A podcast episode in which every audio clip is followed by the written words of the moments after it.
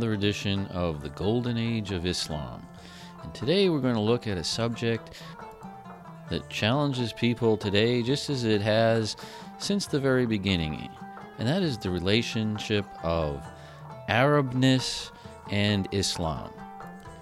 When you think of the origins of Islam, of course, the Arab people are the first ethnicity that you think of.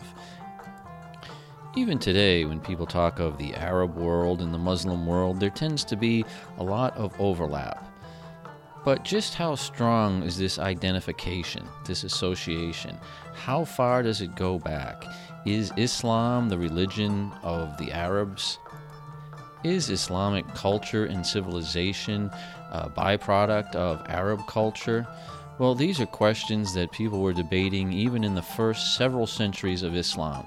And this is going to be our subject today, which is the first of several episodes we're going to be doing on the subject of ethnicity in the Islamic Empire and the tensions between ethnic groups. Today we're going to ask the question what is the relationship of the Arab identity and the Muslim identity? So please stay with us.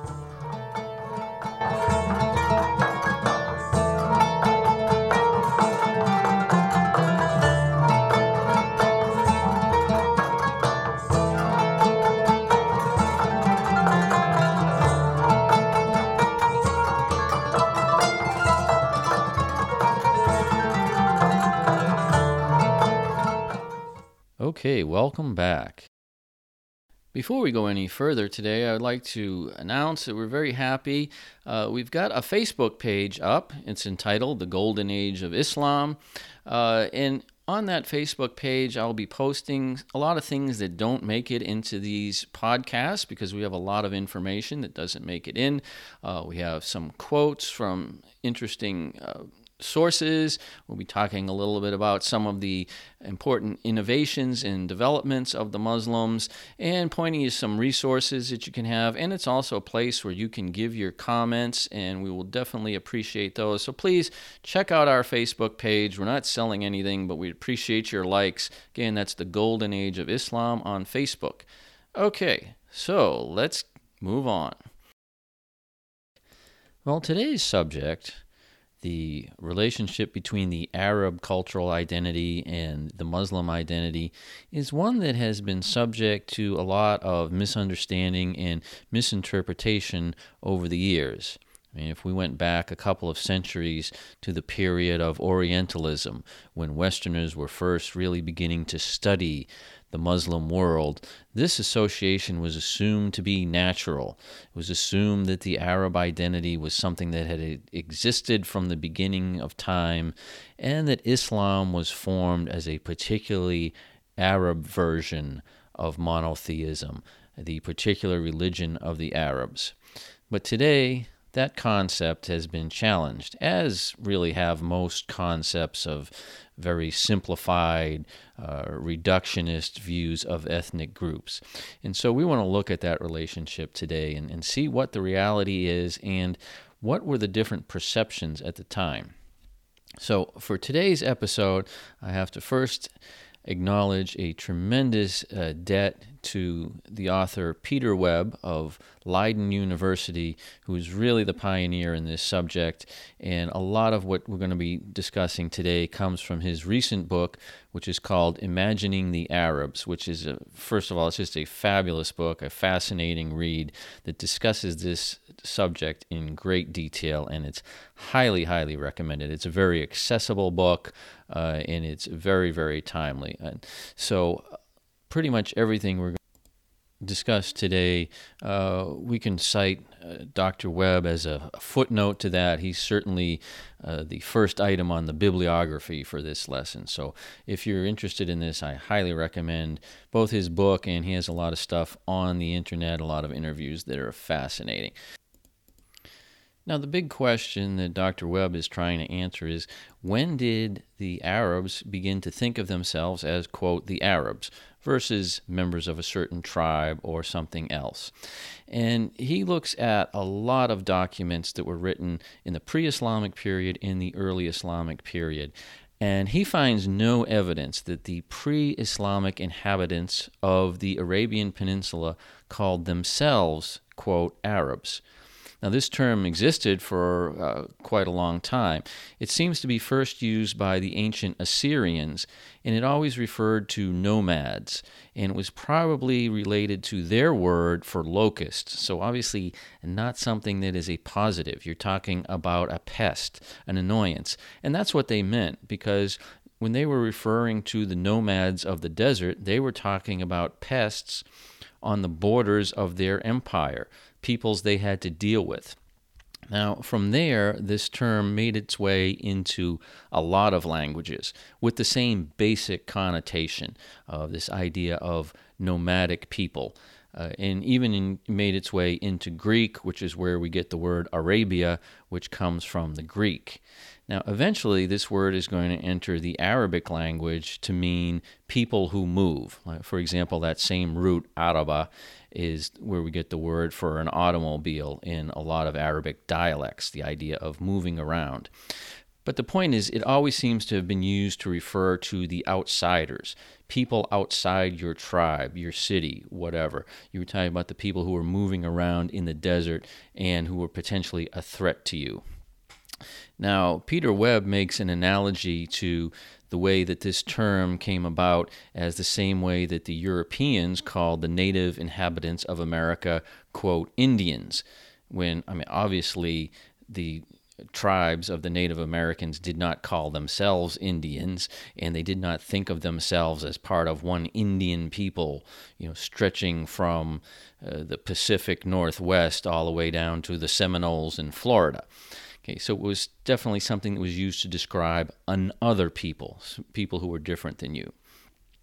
Now, part of the problem with doing any sort of research and drawing any sort of conclusions on this subject is that when European scholars really started exploring the history of the Middle East, this was during the time of nationalism and the idea of the, the nation state and the national people. This is an idea that theorists like Henry Kissinger were so in love with the idea that once nationalism developed, the idea that the French people were one people distinct from the Germans and the British, and you know you could trace their history all the way back into ancient times.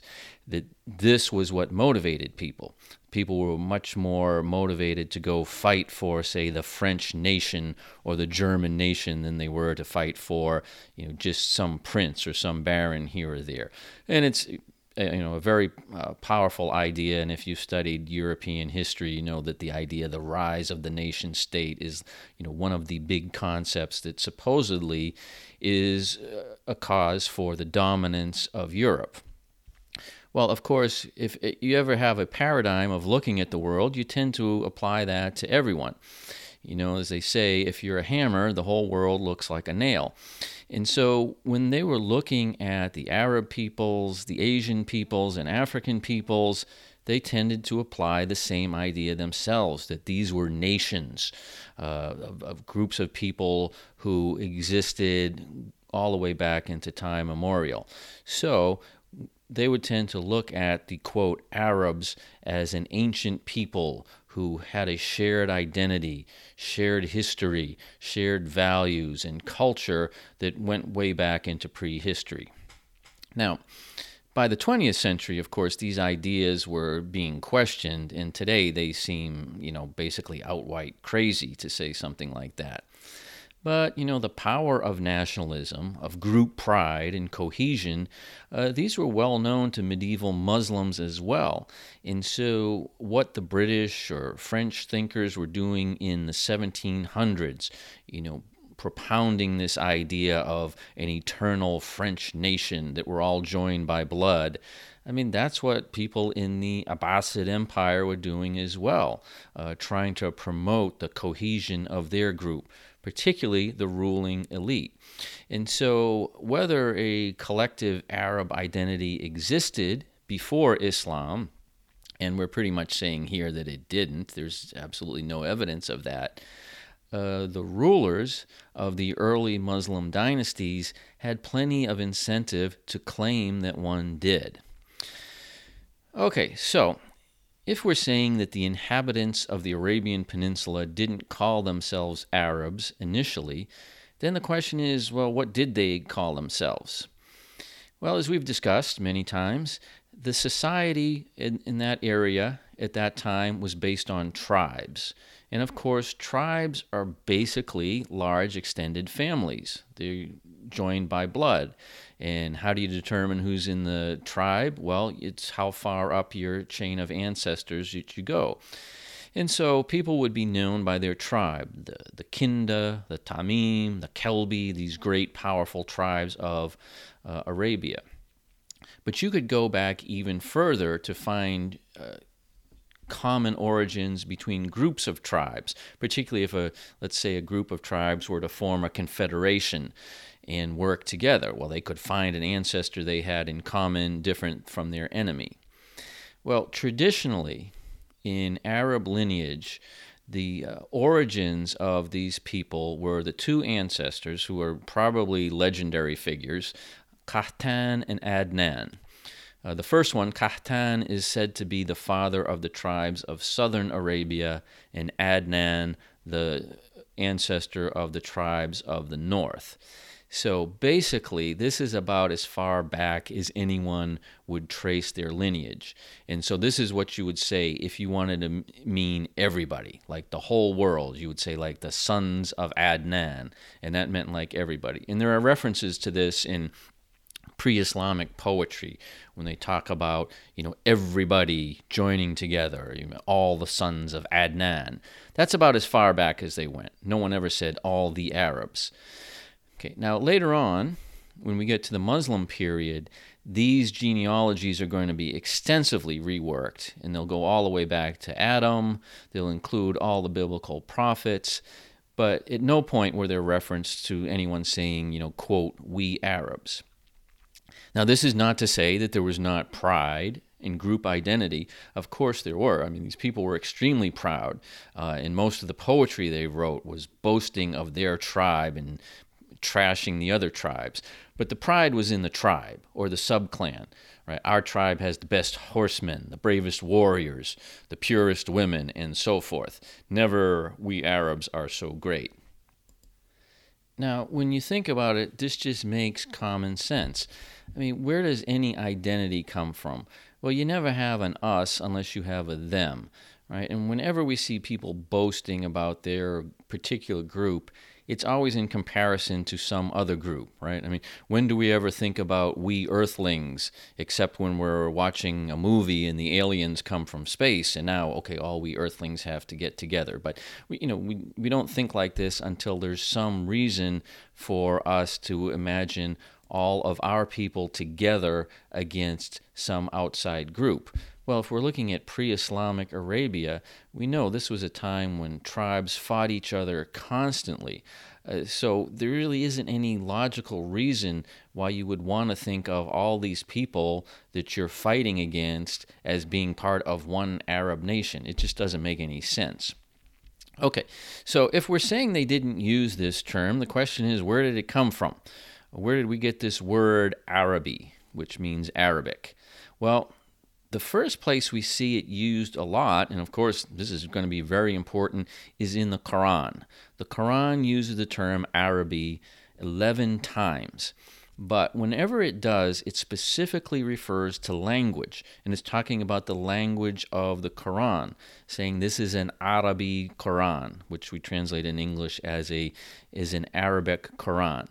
Now, a lot of uh, linguists today argue about what this means and what the origin of this term means, but it seems to be that the meaning of the word Arabi, Arabic in this sense, means clear, understandable. And the root verb, which, if you know from Arabic, is very important to have the root verb, the root verb means to express something. And so something that is Arabi means it's being expressed well. And so, whenever this is used, it means like a clear Quran in a clear tongue, a well expressed um, uh, Quran. And we know that this is very important because we talked way, way back in the early episodes about how the Quran is different from other scriptures, in that Muslims believe that the, the Christian and Jewish scriptures have been corrupted, and they had plenty of reason to believe this because in the early centuries of Christianity there was all sorts of debate about what were the actual scriptures, which which uh, uh, particular manuscripts were correct, and so forth, and that the idea that the Quran was revealed word for word by God and it was preserved perfectly. So, this idea of an Arabic Quran, meaning a perfectly expressed and enunciated Quran, makes sense. And that is in, in the context of all the verses that use that. That makes sense there.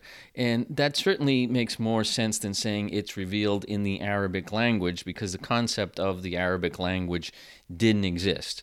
I mean, we know there were a lot of different dialects in the Arabian Peninsula being used by different peoples. We can trace those and see their common, origins. So, I mean, this would be like, you know, someone saying it's it's revealed in the English language if you were going back to pre-Roman England. They just didn't have a concept of that.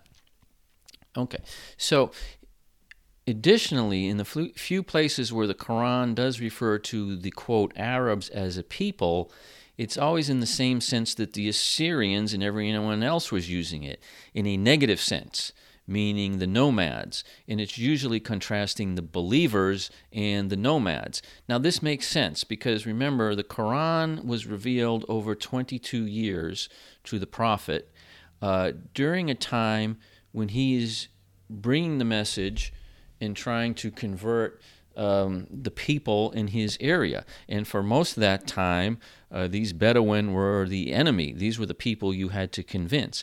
So even at the beginning, the references to the Arabs, meaning these Bedouin nomads, is meant in sort of a negative sense. Now, Professor Webb uh, goes so far as to claim that these two words, Arabi, meaning clear language, and Arab, as nomads, come from different sources, from different roots.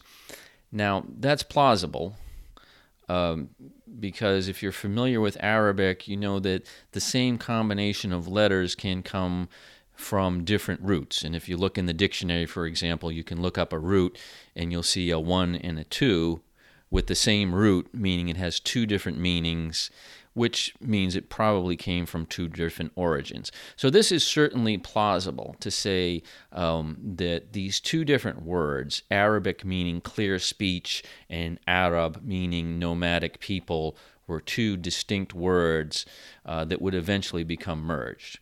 But whether that's true or not, there definitely seems to be different meanings to these terms. There's, the usage definitely supports the idea that there were two different concepts.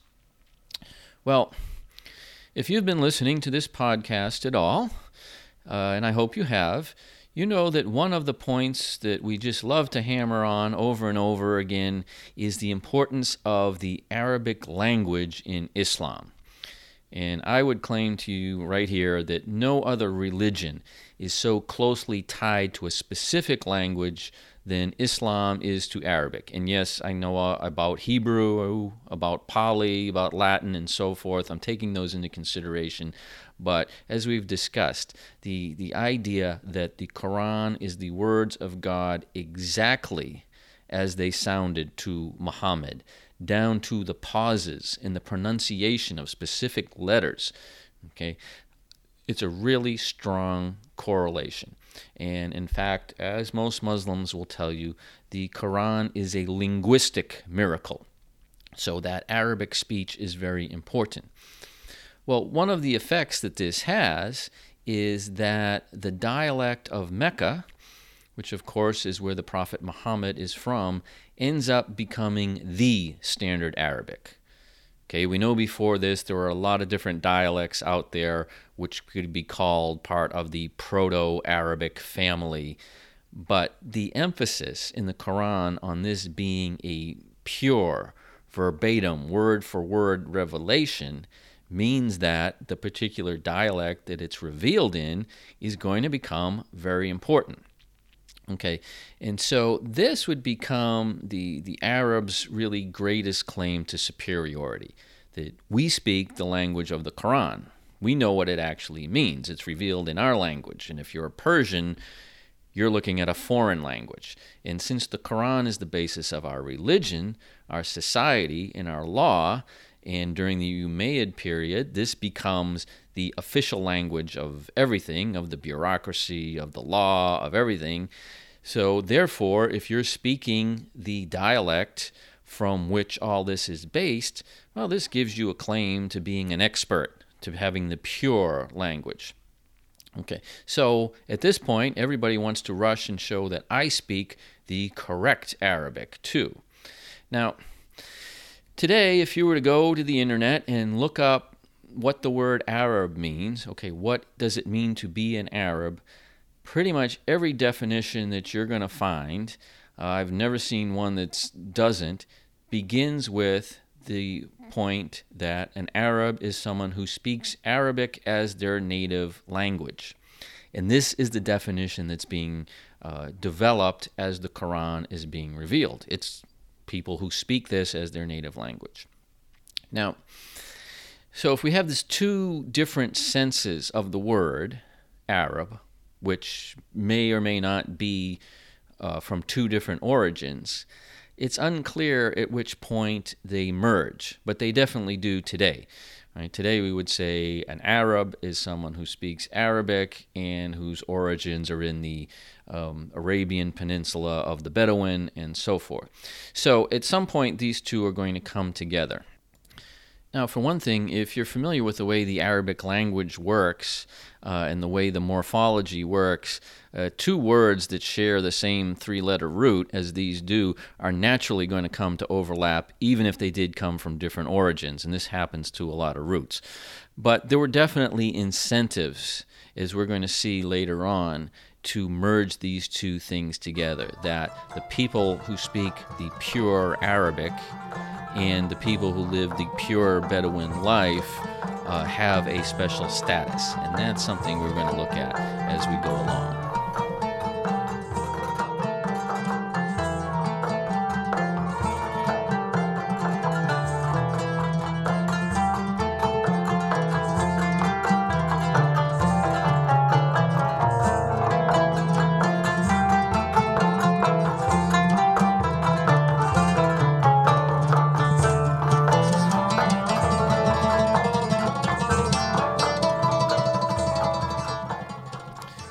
So as we said, language is one important reason for the development of an Arab identity. The conquests were another, and we've talked about the uh, early Islamic conquest and how fast these were. Now, of course, the main forces of the conquerors they were mainly people coming from the Arabian Peninsula. But they proceeded to conquer from Persia all the way to Tunisia in a rapid fashion. Now, as we've discussed, part of the success of these conquests is that the Muslims did not radically change the societies they conquered, at least not by force. Remember, conversion was a slow process. Uh, they didn't really force conversion or even encourage it but they were more interested in moving on to the next conquest, which made sense. I mean, if they were completely dismantling the societies they took over, it would have taken a long time to stretch from one part of the world to another. They were basically interested in knocking off the government, replacing that, but they largely kept the communities that were there intact. Well, this is very important because what we're going to have is a fairly small group and the Muslim armies were exceptionally small for the size of their conquests.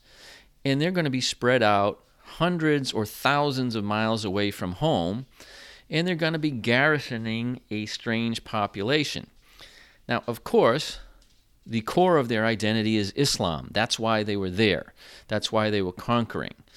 But they're going to share a lot of things in common. For one thing, they're going to speak Arabic, or some dialect of Arabic so which they can uh, speak to each other, which is going to be very different from the local population, which should be Coptic in Egypt or Persian in Iran and Iraq, and they're going to sound very different.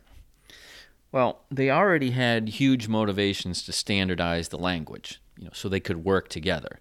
Uh, in the Umayyad period, Arabic becomes the official language. So, yes, being a Muslim sets you apart from the conquered population. But so did your Arabic language. And so these two things are starting to go together.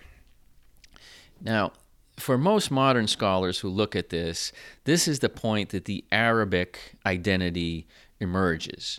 I mean, basically, if you're a uh, foreign soldier, um, you know, of Arabian origin, and now you're assigned to a garrison, say in Tunisia or Spain or Persia, and you're living with other Arabic speakers who come from the same region, you start to distinguish yourself from the local population. Well, that makes sense, but how does this Arabic identity become dominant? How does it become the premier, uh, prestigious identity in this empire? Well, when we talked about the early conquests, we mentioned the fact that the Caliph Umar uh, had a policy of establishing separate cities for military garrisons. He was very concerned, uh, first of all, about his troops mixing with the local population, and he was very concerned about oppressing the local population. Uh, he didn't want to spark resistance, and we, we have the story of uh, the, the treaties that were established when they took over Jerusalem and so forth. And so basically, what Omar began was this idea of establishing separate cities. They were really like military garrisons uh, for the conquerors. Now, many of these would develop into the great cities of the Middle East or would merge into them. You know, what is now today Cairo in Egypt, the city of Kufa in Iraq, Kairouan in Tunisia, uh, these were all established as separate garrisons for the conquerors. And Baghdad, of course, was established by a later dynasty, but it was also a planned city, which was close to the old Persian capital, but was separate from it. Now, of course, we've talked a lot about tolerance in this early Muslim empire. And that's true, uh, in, in, how the Muslims were mostly welcomed by the local populations. And so, by medieval standards, uh, they were extremely tolerant. But I mean, tolerant doesn't mean it was pure equality and all, you know, rainbows and happiness. Okay, it doesn't mean everybody is living exactly the same. The Muslims were still the conquerors. They replaced the local governments. Uh, they took the lead positions in the new governments, and particularly, particularly in the military and they definitely saw themselves as superior. And in fact, throughout the first two centuries of Islam, just being one of these conquerors, you got a special stipend from the government. You got money for being that. So you're definitely being set as a class apart. Well, of course, this distinction is basically a distinction between Muslim and non Muslim. Uh, the eminent historian Fred Donner, who's from the University of Chicago, uh, he describes this as when things shifted from an identity of being believers, you know, mu'mineen, to specifically being Muslims. Uh, because we've talked earlier about how much Muhammad did not see himself as bringing a new religion, but his was a call to all the believers and how he sent messages out to the early Christian communities as well. Um, the early conquests were dedicated to replacing paganism with monotheism. Okay, so that was a movement of believers, of those who submit to God. But by this point, if you're, say, in a garrison in Egypt surrounded by Coptic Christians, you begin to see a distinction between you and them. I mean, they are people of the book, they're fellow believers, but we are slightly different. We're Muslims. We follow the final revelation uh, of the Prophet Muhammad, and uh, they don't. We follow this Arabic Quran, and they don't. Okay, so, this is where a distinct identity of Muslim versus just strictly a believer uh, emerges. Well, that's all very interesting, but we still don't have, quote, Arabs, and that's our topic today. So, how do we get there? Well, identities change over time. And as we said, you know, an identity has to distinguish us from them. And as populations change, that distinction starts to go away. So, first off, the identity of being a believer in Mecca, for example, that sets you apart from the pagans. But now, as we've said, being a conqueror in the garrison in one of these conquered territories, you have to distinguish yourselves from the local population. So now you're a Muslim versus a Christian, say. Well, the local populations do begin to convert. We said it's a slow process. It's not a forced process, but it definitely occurs. This is why 90% of the population in Egypt today is Muslim. So, this distinction of being a Muslim now sort of goes away because slowly so is the local population. They're converting as well. So, what sets you apart? Well, now, if you're an Arabic speaking Muslim from Mecca in a garrison in Egypt, and you're surrounded by other Muslims who are formerly Christian Egyptians, well, what distinguishes you from them? Well, it's where you come from, your origins, and your original language. And it's at this point that uh, an important distinction begins to develop in his specific identity. The Quran promises reward for those who have, quote, migrated for the sake of God. Now, the word for migration is hijrah, and this, of course, refers to the most famous hijrah of all. This is the hijrah of the Prophet and his companions from Mecca to Medina. This is when the Islamic calendar starts. But we also have these thousands of early Muslims who have migrated to the conquered territories. And they claim this as their identity. So, moving from, let's say, Medina or Mecca to a garrison in Egypt, Iraq, or Persia is also seen as an act of migration for the sake of God that will be rewarded. So these people begin referring to themselves as muhajirun, which means migrants. It comes from the same root as hijrah.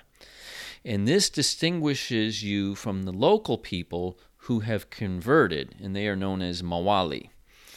And so you can see how this distinction develops based on how the local population is changing. First off, just being a believer is enough to set you apart then being a Muslim is enough to set you apart. Well, as the local population converts to Islam, now what's the distinction? Well, we are the people who migrated from the Arabian Peninsula and brought you the Word of God, who helped you convert. So that sets you apart. This identity is so prevalent that this word muhajirun uh, enters the Greek language and enters the Persian language, and that's the word they use to refer to Muslims. Okay, well, that's great. Now we have a distinction. But after a few generations pass, okay, your kids, they're no longer muhajirun. Uh, they were born in Kufa or they were born in Egypt. And the kids of the Mawali, they're no longer new converts. Their families have been Muslim for a few generations as well. And also, as the cities begin to spread, the borders between these separate Muslim garrison towns and all the towns that grow up around them disappear. They basically merge in, and this is how a city like Cairo develops out of several separate separate garrisons that were there. So at this point, the, the Muhajirun name doesn't really mean anything. Okay, now this doesn't mean that we're all equal, of course. Now, as you know, people everywhere always want to separate themselves. You know, what separates me from you? What makes me better than you? Well, what is it is the origins. Okay, I didn't immigrate here from Mecca. Maybe my father didn't immigrate here from Mecca, but my family has its origins in Mecca in your Persian family, they have origins in Zoroastrian uh, religion. Okay, so now we've got two things separating the populations language and lineage. By now, Arabic is the official language of the empire. but you guys are still struggling to learn it. You know, your native language is Persian, and you learn this as a second language. My people are the native speakers. We go back centuries. And so this appears to be the first basis of the differentiation between the Arabs and the local people. And we can see when the first dictionaries are produced, and this is in the Umayyad era, because now Arabic's the standard language, uh, they begin to distinguish between two groups of people the Arab and the Ajam. And Ajam is a term for, initially means non Arabic speaker. It's going to become a generic term for foreigner, and it's eventually going to become a umbrella term mostly for Persians. When people talk about Ajami, they mean Persians. But it starts out as a distinction between uh, native Arabic speakers and speakers of something else. To the extent the, that the Arabs are said to speak Fusha, which is the correct, clear language. And if you've studied Arabic, you know Al Fusha is the name for classical Arabic, but it means it means the, the pure, correct, clear language.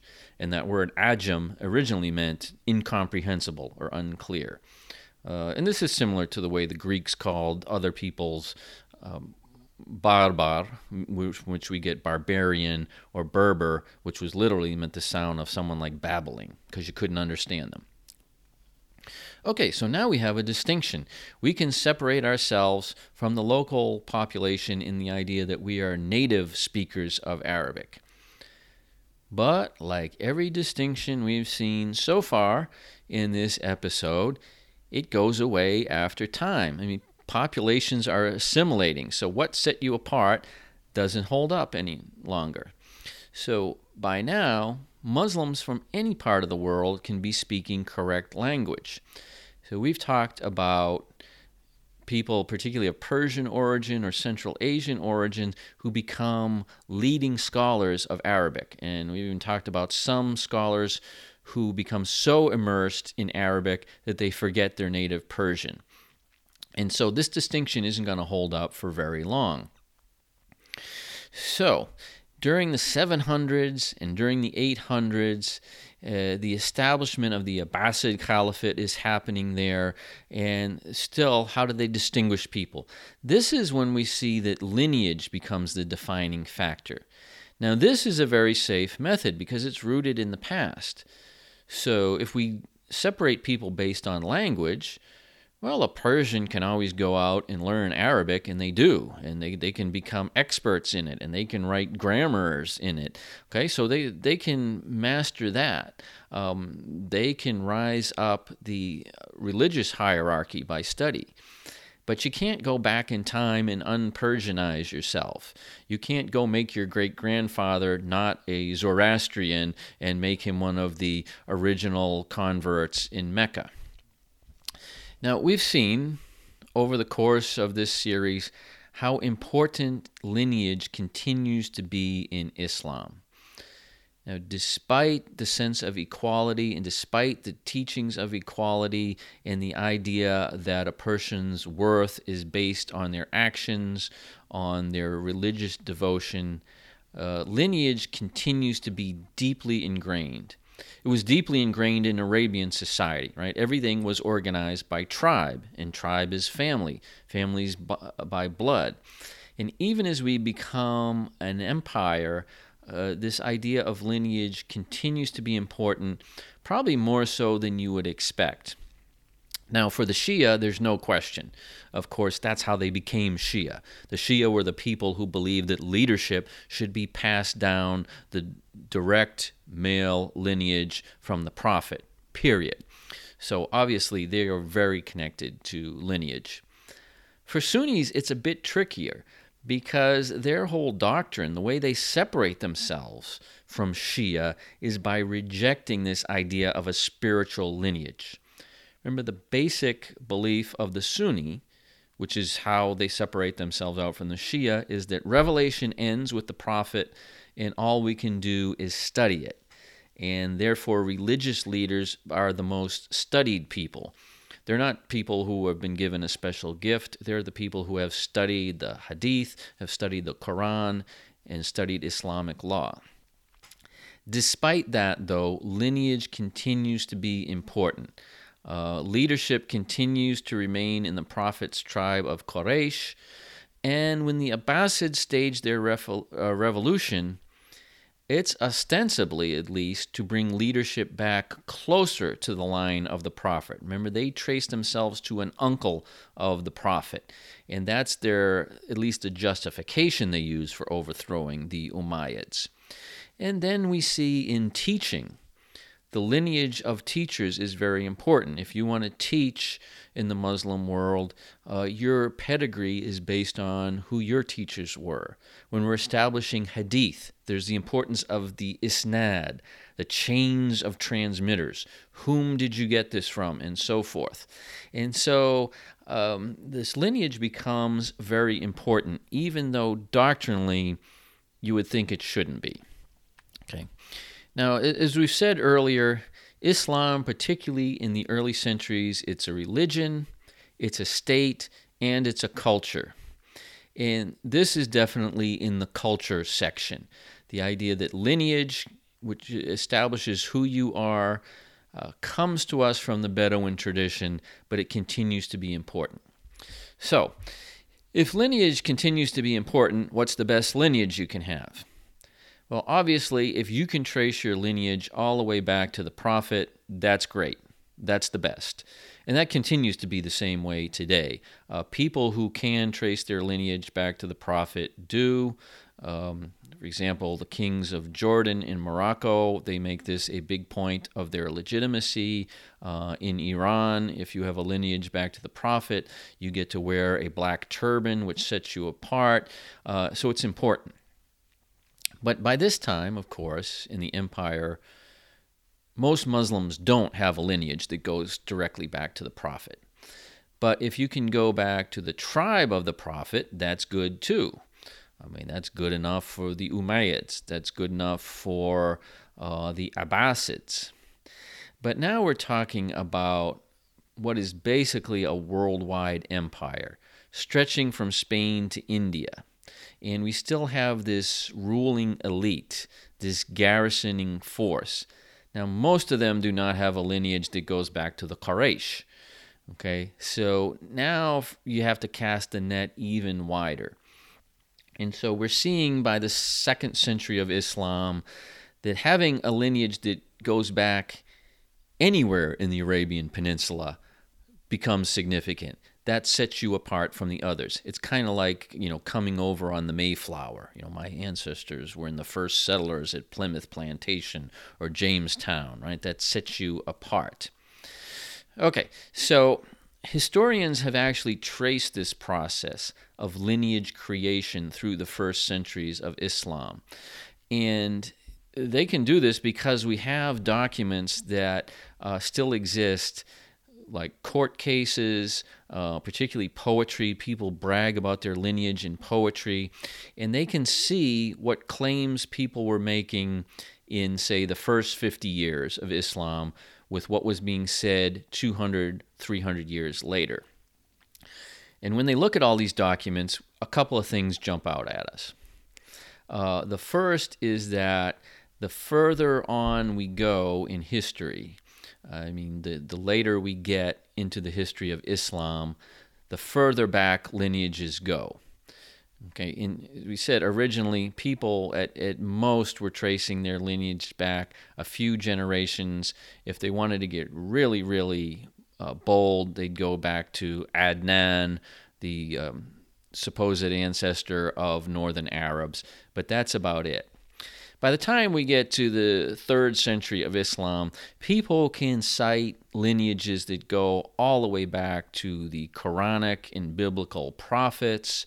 Uh, I mean, they go all the way back to Adam, but they, they get in um, prophets from the Bible, and of course, right through uh, the Prophet Muhammad. And we don't see that happening before. Okay, now although genealogy today is associated with Arab culture, most historians find little evidence that it was big in pre Islamic Islam. At least it didn't go that far back in the family tree. Uh, for example, Ibn Qutayba, who he, he wrote of the traditional sciences of the Arabs. Uh, and he wrote this during the Abbasid period, but he wanted to show that the Arabs had developed certain sciences in the pre Islamic period. He does not mention this as one of them. Okay. Now, what we found is to, to the extent that lineages were mentioned before Islam, the furthest back they go to uh, that we can find any evidence of was an ancestor called Ma'id, who is seen as he's a descendant of Adnan and he's seen as the ancestor of several northern tribes. The point is, this is many, many levels below what the Islamic era lineages are going to include. They're going to go way beyond that. And we actually have some court cases, particularly during the Umayyad period, um, when stipends were being paid to people based on their lineage, of people claiming to have a lineage and people disputing this. So we can see these court cases, particularly from uh, like Egypt, for example, where you had uh, certain groups claiming they had a lineage back to the prophet, and this being disputed by others. And looking at these, they couldn't really um, carry that lineage any further than back to Ma'ed. Um, by the time we get to the Abbasids, people have lineages going all the way back to Adam. Okay, now, as we've discussed many times, during the early centuries of Islam, there was a huge volume of scholarship being produced in, in all categories, but things like history, things like philology and grammar and genealogy were being written. And amongst these, one of the big genres that developed and is still a big genre to this day is writing biographies of the Prophet and also of his companions. And this continues to be a, a big. Um, a big genre. Even in Saudi Arabia, there's an annual prize given to the best biography of the Prophet produced that year. This continues to go on. So, obviously, a big part of these biographies are the genealogies. So, this is one reason that scholars in the first three centuries of Islam are going to be tracing genealogies further back than they ever were before. Another reason uh, that they do this is because grammar texts, which are being produced at this time, which are very important for studying the Quran. Remember, we have to study the Quran in its original Arabic, exactly word for word the way it's produced. So we need to know what the grammar means. We need to know the origins of specific words so we can determine exactly what the nuance of those words are. Well, they trace the origins of Arabic words. Where did this word come from?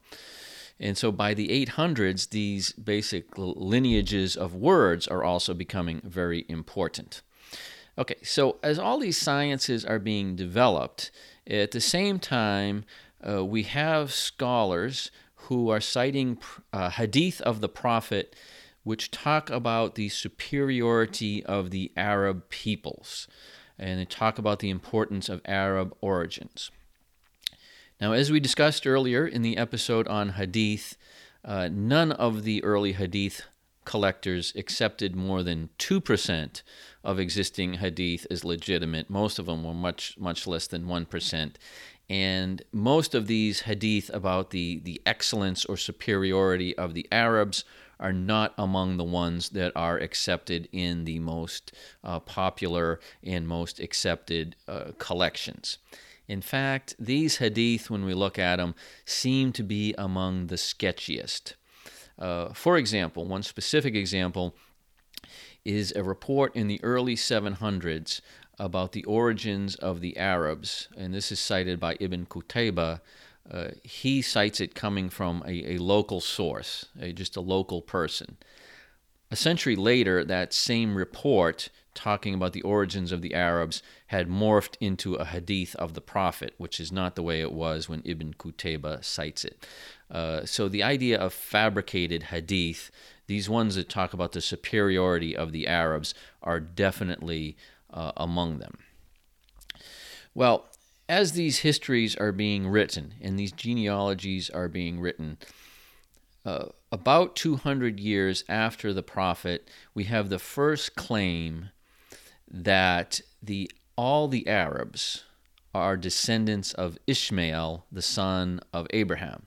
And you may have even heard this one before. It's actually quite common. Now, in the Bible, Ishmael is basically abandoned in the desert, and that's about all we hear about him. But in Muslim tradition, um, this relationship becomes much more benevolent. Uh, it's said that Abraham and Ishmael together built the Kaaba in Mecca, and it was originally dedicated to the, the worship of the one God, the God of Abraham. And that after Ishmael is basically left in the desert in Mecca, Abraham goes back to visit him often. The two of them bring monotheism to Arabia. Uh, Ishmael becomes a great prophet, and of course, it's believed that it was Ishmael that Abraham offered up as a sacrifice, not his son Isaac, uh, the way that the Hebrew Bible records it. Now, beyond this, in tradition, Ishmael then becomes said to be the first Arabic speaker. And even in the tradition, it's said that he first spoke Hebrew, which would have made sense. I mean, he was the, he was the son of a Hebrew.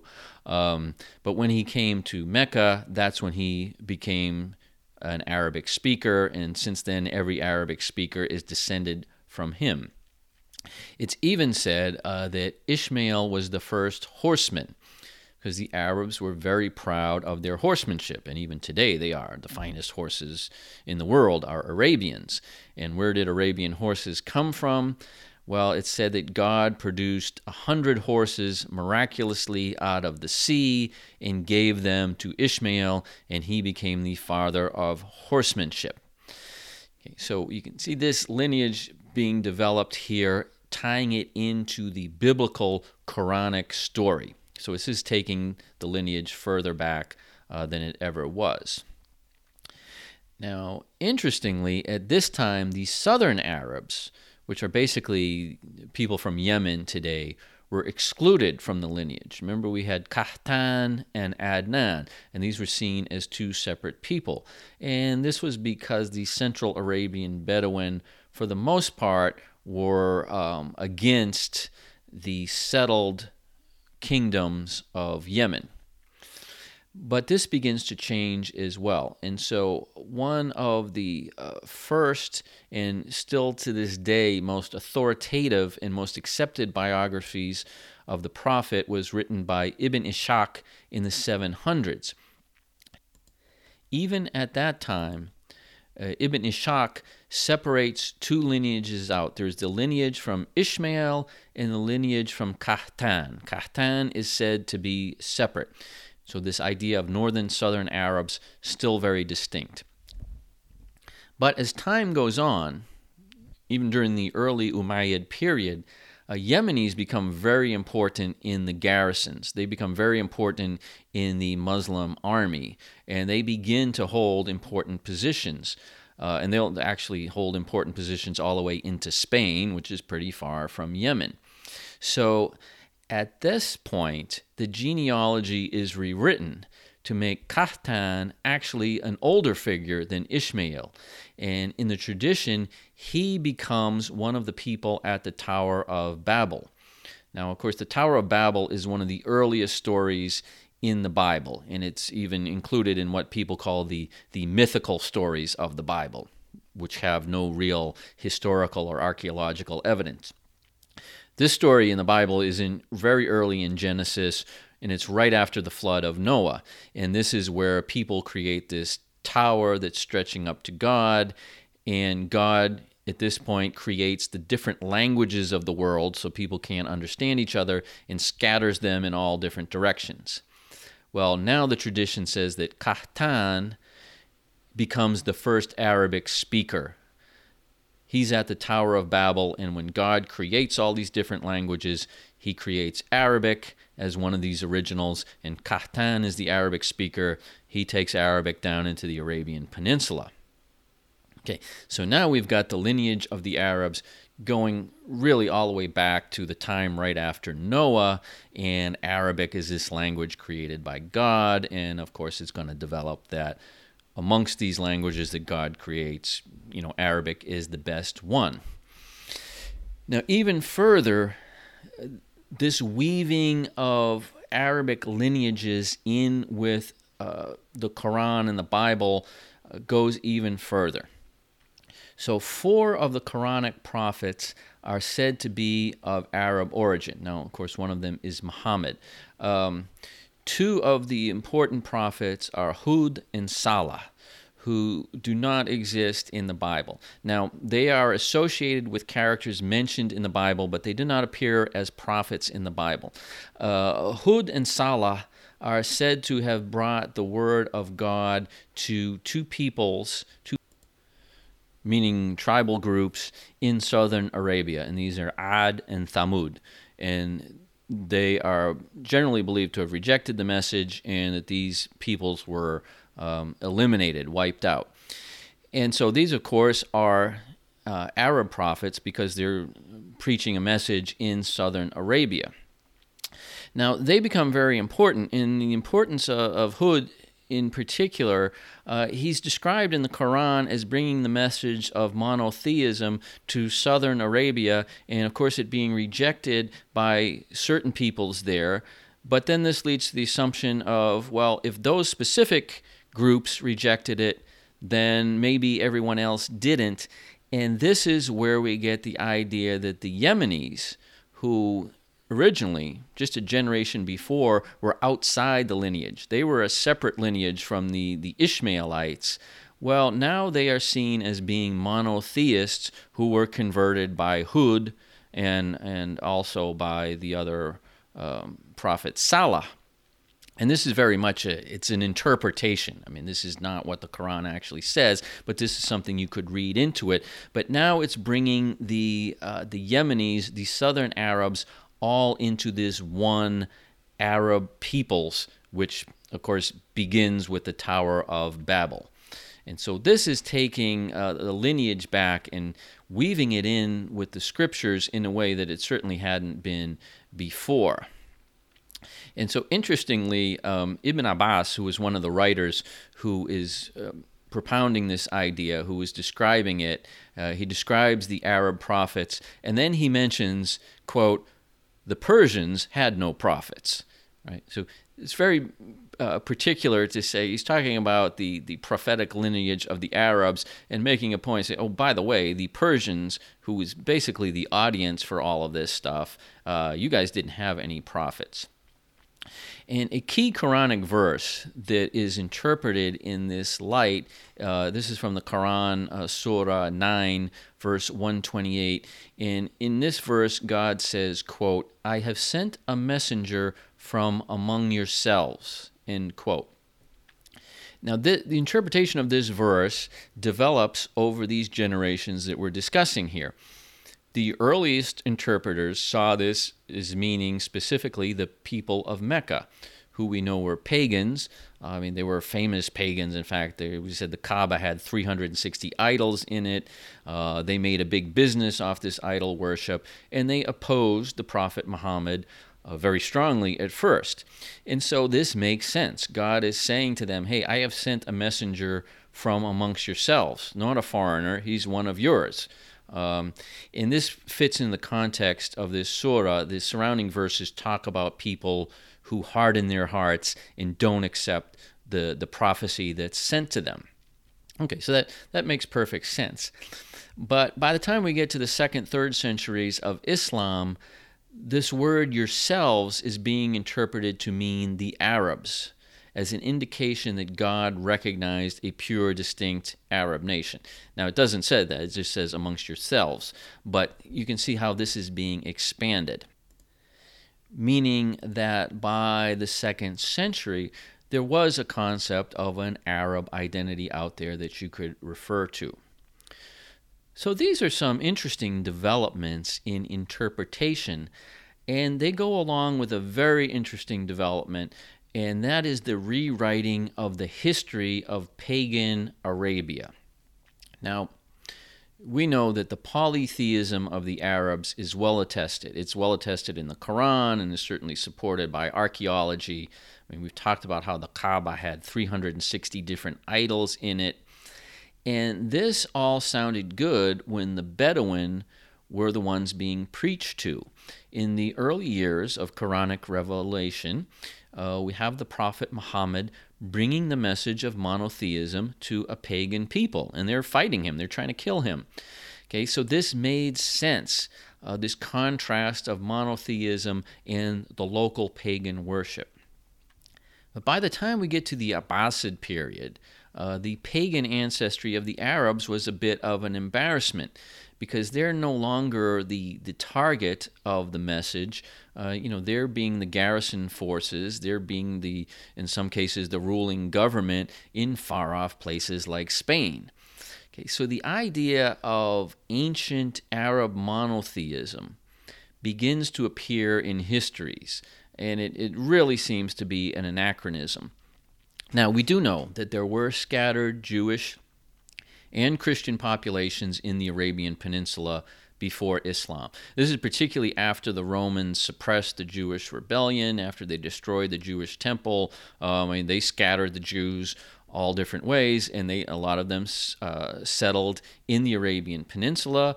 Of course, the population of Medina uh, was dominated by Jewish tribes, so that that's well attested to. We do know that there was monotheism definitely in the Arabian Peninsula. But this is not what the Abbasid historians are referring to. Instead, they begin to talk about the Hanifs. Now, the Hanif is a very distinct term which means those who follow the pure monotheism of Abraham. Okay, and Ishmael, who we discussed earlier, becomes the key link in this chain.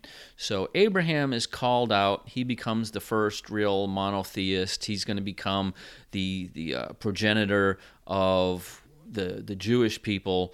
Um, but he is said to have established pure monotheistic religion in the Arabian Peninsula. He builds the Kaaba, and Ishmael becomes the prophet there in Mecca. And so this Hanifiya, as it's called, is distinguished from Judaism. It is distinguished from what's going to develop into Christianity, meaning it's it's the correct pure monotheism. And this becomes, in the Abbasid histories, the core of the Arab people. And so we go from this image of the Bedouin being mostly pagans whom we have to convert to the Arabs being by nature Hanifs. They're generally pure monotheists, with the pagans being like a fringe group. Um, and as even said, they, they emerge just a few years before Muhammad came along, and they're just like a deviation. And so the message of the Quran is seen not so much as bringing monotheism to a pagan land where it didn't exist, but correcting what was a temporary misstep. Like a, a, few people have gone astray and started worshiping these idols. Now, when you think about it, this does make a lot of sense because if we read the Old Testament, I mean, this is what the Jewish prophets are doing constantly, right? I mean, the Jewish people just over and over again start worshiping these pagan idols that they get from the local people, and another prophet and another prophet after another has to come correct them. So it kind of ties into the same uh, sort of narrative. But it does seem to be a, a creation. Okay, we do know there was there was some monotheism in the Arabian Peninsula, but the idea that the Arabs were these pure monotheists for centuries, this really doesn't uh, seem to have any evidence. And furthermore, as I said, the changing role of the Yemenis as they become more important in the political structure. And the Yemenis were separate because they always had a settled kingdom and they had a line of monarchs. They were not Bedouin uh, because the basically the geography of, of Yemen supports that. Uh, now the kings of Yemen are almost entirely seen to be Hanifs, to have been you know very straight-laced monotheists, and it's seen that only a few of them turned to paganism is a very late and very temporary uh, deviation. Okay, so you can see this narrative is now being changed to say that well you know, the Arabs were always really close to God, as opposed to you Persians, you know who you you were completely out of it.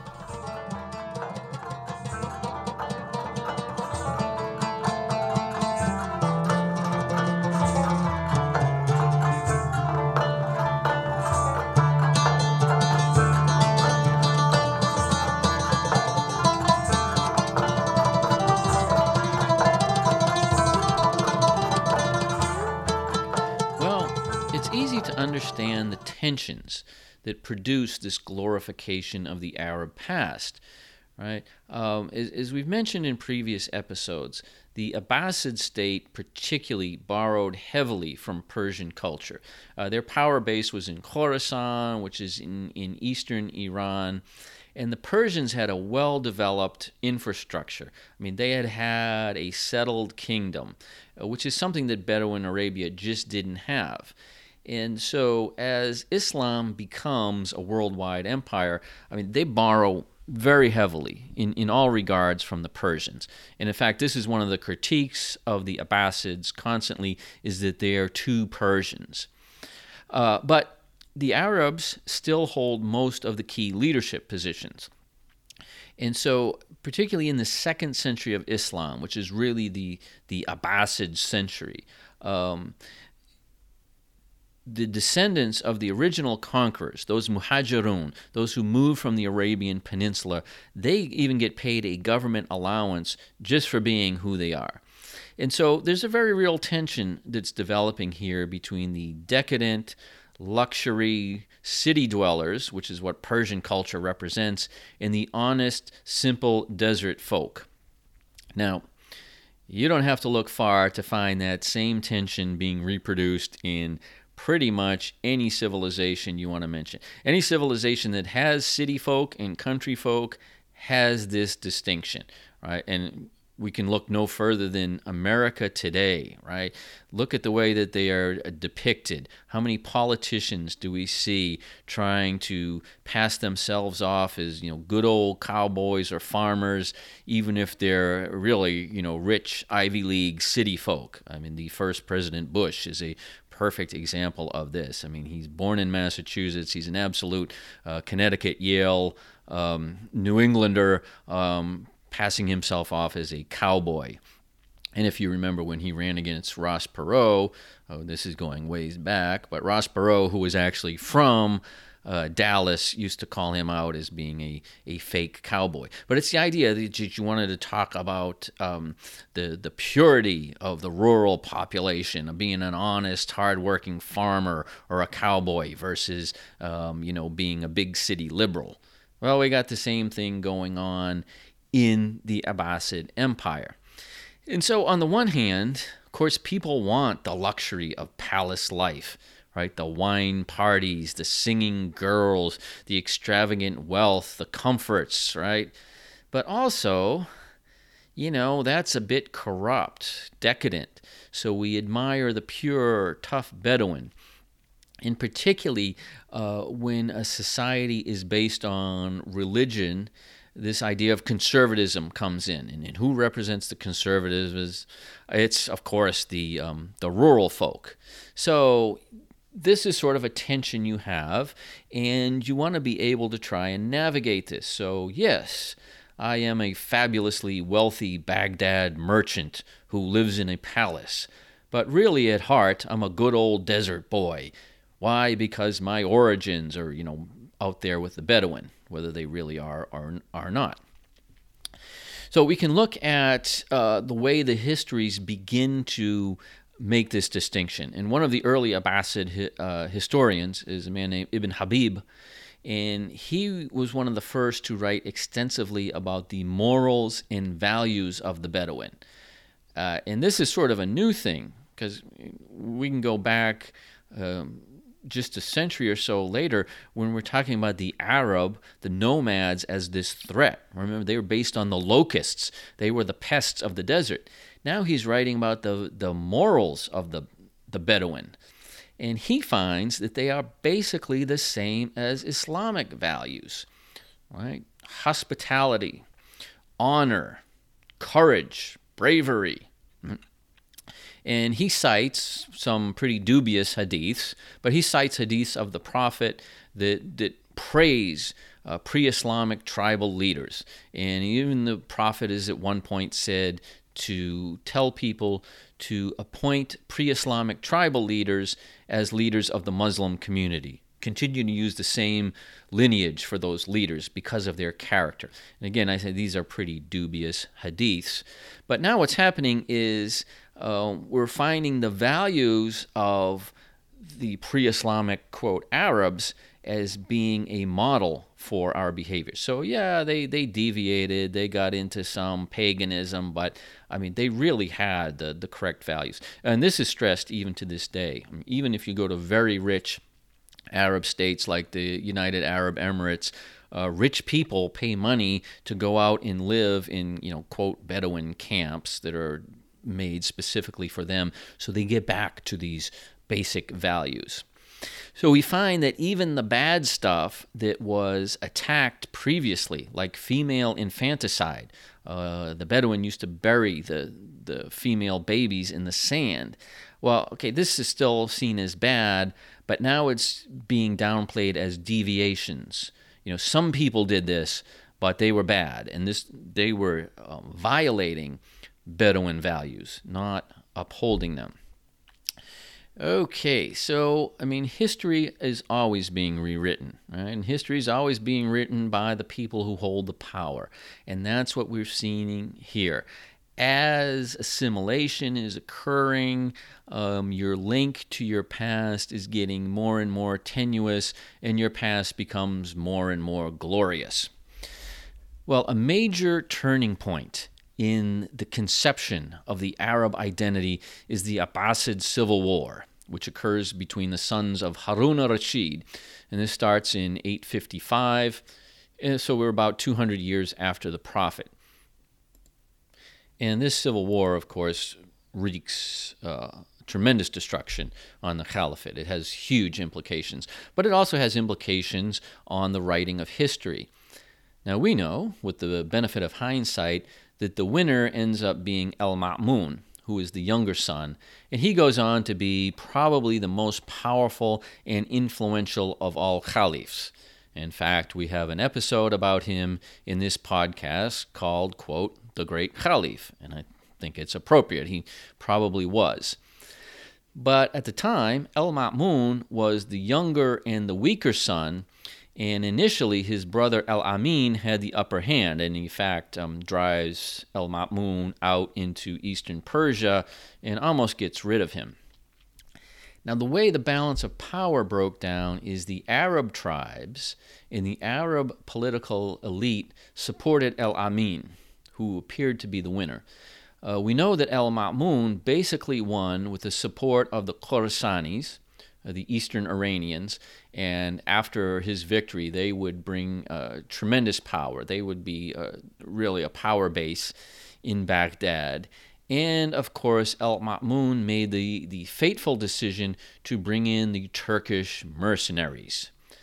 And we have talked about this before as a change that would permanently shift the balance of power in the Middle East. And I mean, eventually the Turks are going to end up running things. But this shifts the balance of power. And there's also a big purge.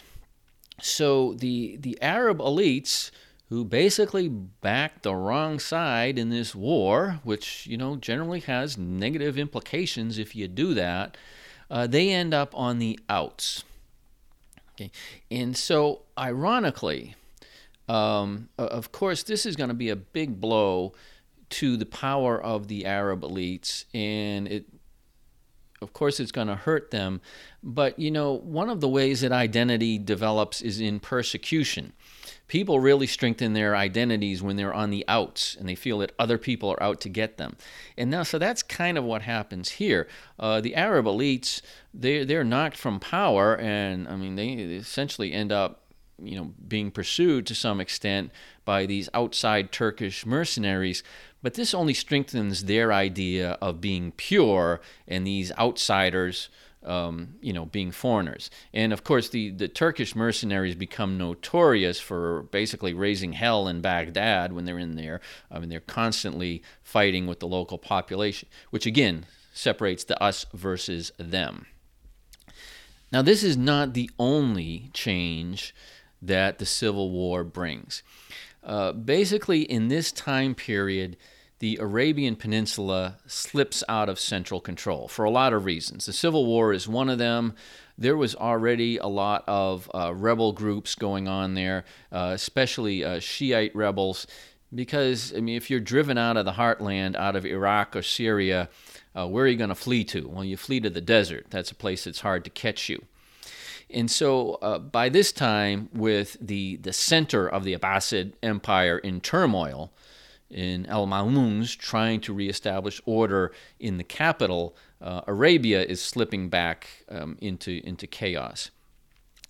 Additionally, the, the Abbasids, as one of their points of legitimacy, had spent tremendous amounts of money to maintain the Hajj route from Iraq to Mecca. And of course, being the protector of the Hajj is one of the duties of the Khalif. This is how you earn your, your cred uh, by doing this. And they spent extensively to take what was, I mean, by nature, a, a really harsh, tough desert journey and make it pretty safe and comfortable. I mean, they built this, what's basically a highway, uh, which was called Zubaydah's route, uh, that went from Iraq to um, to Mecca. Well, with Baghdad in ruins in civil war in Iraq, the Hajj route becomes neglected, and it basically will remain that way for for generations. Uh, and the caliphs uh, actually they stop going to Mecca themselves. And with this weakness, this leads to a major uh, Shiite uprising in Central Arabia that, that will last, I mean, it will last for a long time, right up to the Fatimid period. And this basically makes Central Arabia off limits. Now, right offhand, you would think this would sort of hurt the Arab identity, but it has a strange effect. And you know, people people do strange things with the political conditions that they have.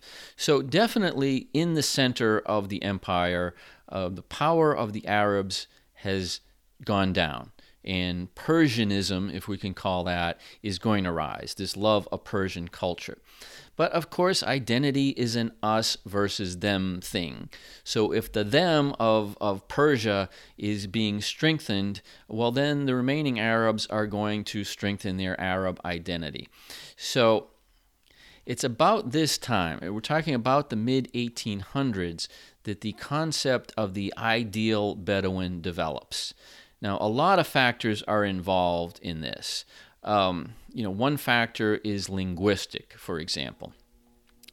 Uh, the grammarians have about this time just finished codifying the rules of the Arabic language, which, of course, are essential for studying the Quran. Now, it's a very peculiar uh, linguistic situation here because the text of the Quran is the basis for the Arabic language as we know it. I mean, every grammar rule in Arabic has to go back and mesh with the Quran.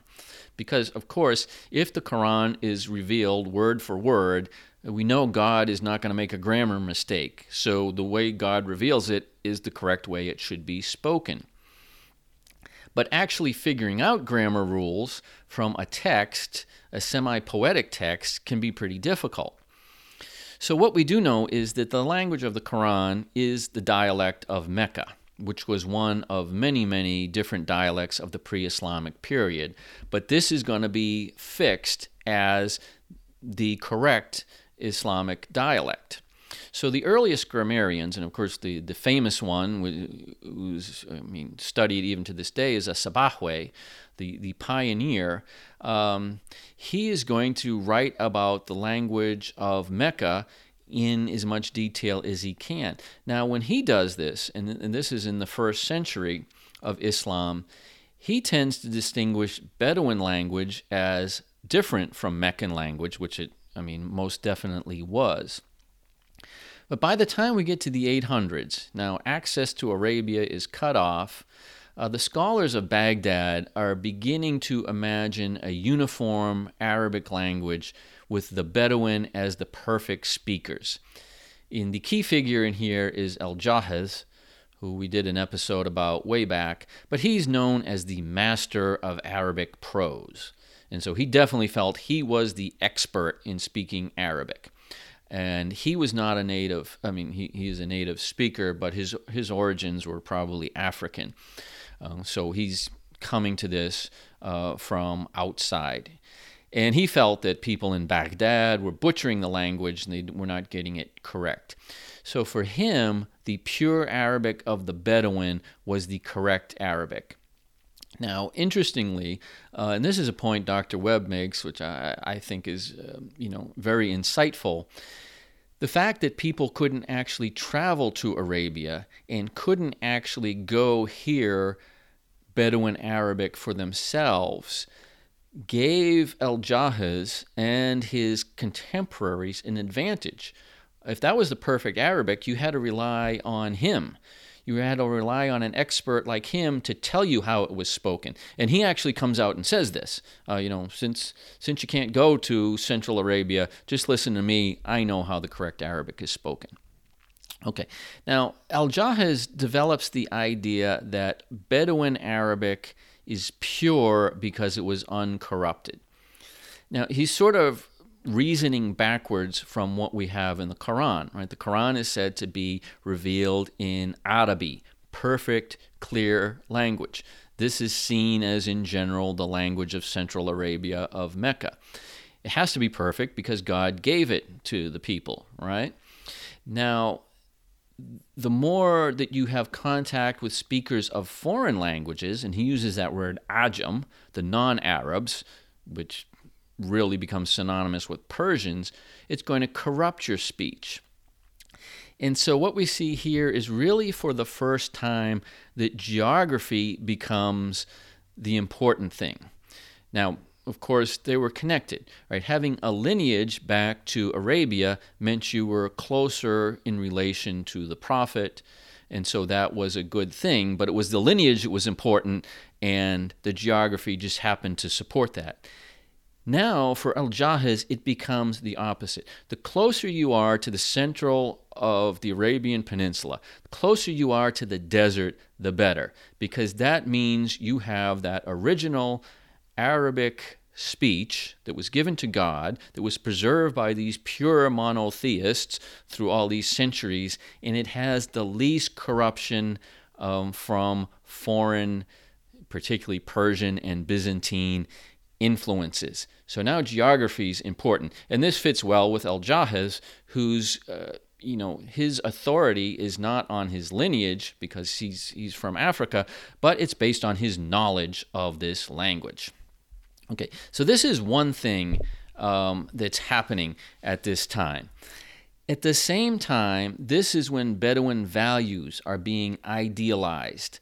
Uh, we talked about Ibn Habib, but Bedouin values are being said as the opposite of the wimpy, effeminate Persians, and that's the way that they're being portrayed because the Bedouin uh, has honor, the Bedouin has loyalty, courage, the Bedouin fights, uh, the Bedouin can survive on their own out in the desert, and the, the Persians are just these wimpy city folks.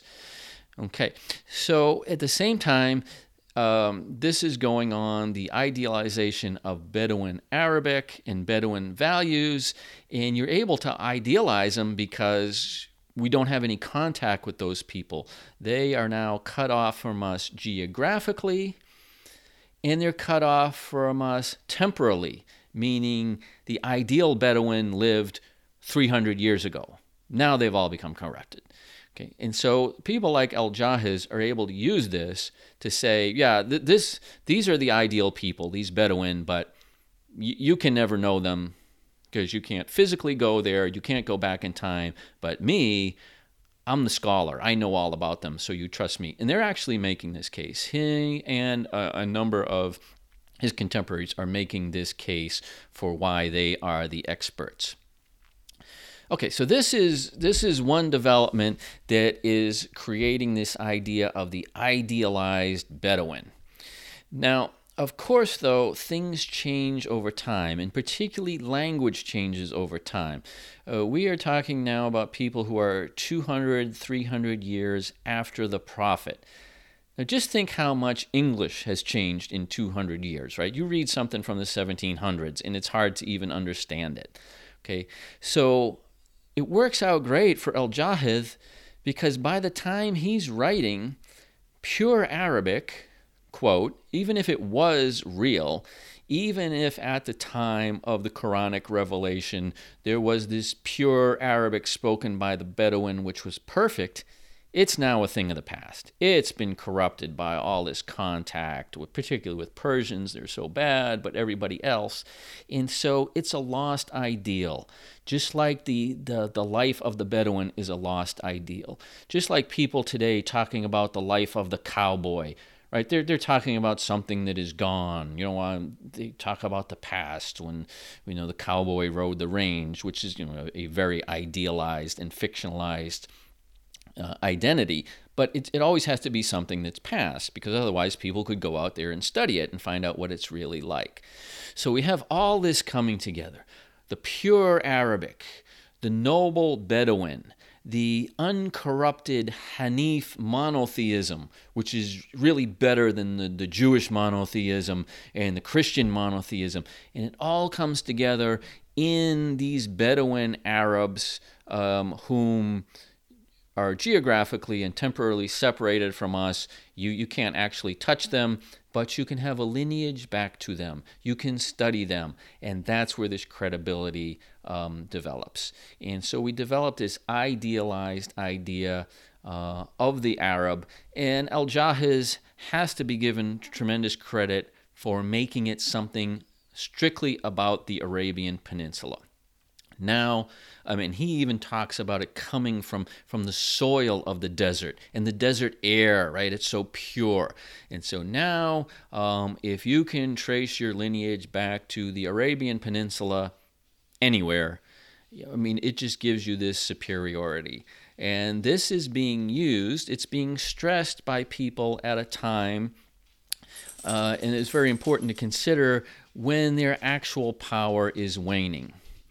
Right? The, the real Arabs have lost their power. The Persians are really taking over, particularly after Al Ma'mun. Persians, Turks are becoming the actual power holders, and um, stressing this Arab identity is more like a longing for the past, uh, right? It's like you know one of these British shows.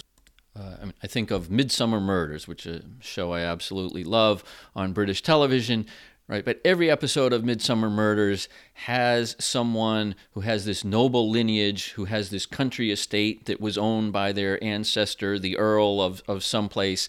And now they're flat broke, of course, because they've been pushed out by um, new money. Uh, but there's always this idea of their pride, and you know, you know, my ancestors have owned this estate since the 1600s, and therefore I'm culturally superior uh, even if economically and politically I have absolutely no power. So, this is the development of our idealized Arab identity, our Arab ethnicity, and it becomes very important in the Islamic Empire. But this is not going to go unchallenged. Like we said, if there is an us, then there has to be a them, and the them movements become very proud as well. Uh, while this is going on, we have other peoples who have very proud heritage uh, Egyptians, Greeks, Syrians, uh, particularly Persians, Indians, who have a proud heritage of their own, and they are asserting it at the same time. And that's going to be our subject in the next episode. Sort of the counter to this, what is known as the Ashubiya movement, which is basically the ethnic pride by non Arabs. And these two things are definitely going on at the same time and they are playing off each other. So I hope you will join us for that episode. We'll see the other side of this coin. So for now, thank you very much for your kind attention. Uh, thank you for your kind ratings. Please, if you haven't, check out our Facebook page where we will continue to post things that don't make it into these actual podcasts, but some other interesting information. We definitely appreciate your likes and your comments. And so we hope to see you again for our next episode. Shukran jazilan wa ma'asalama.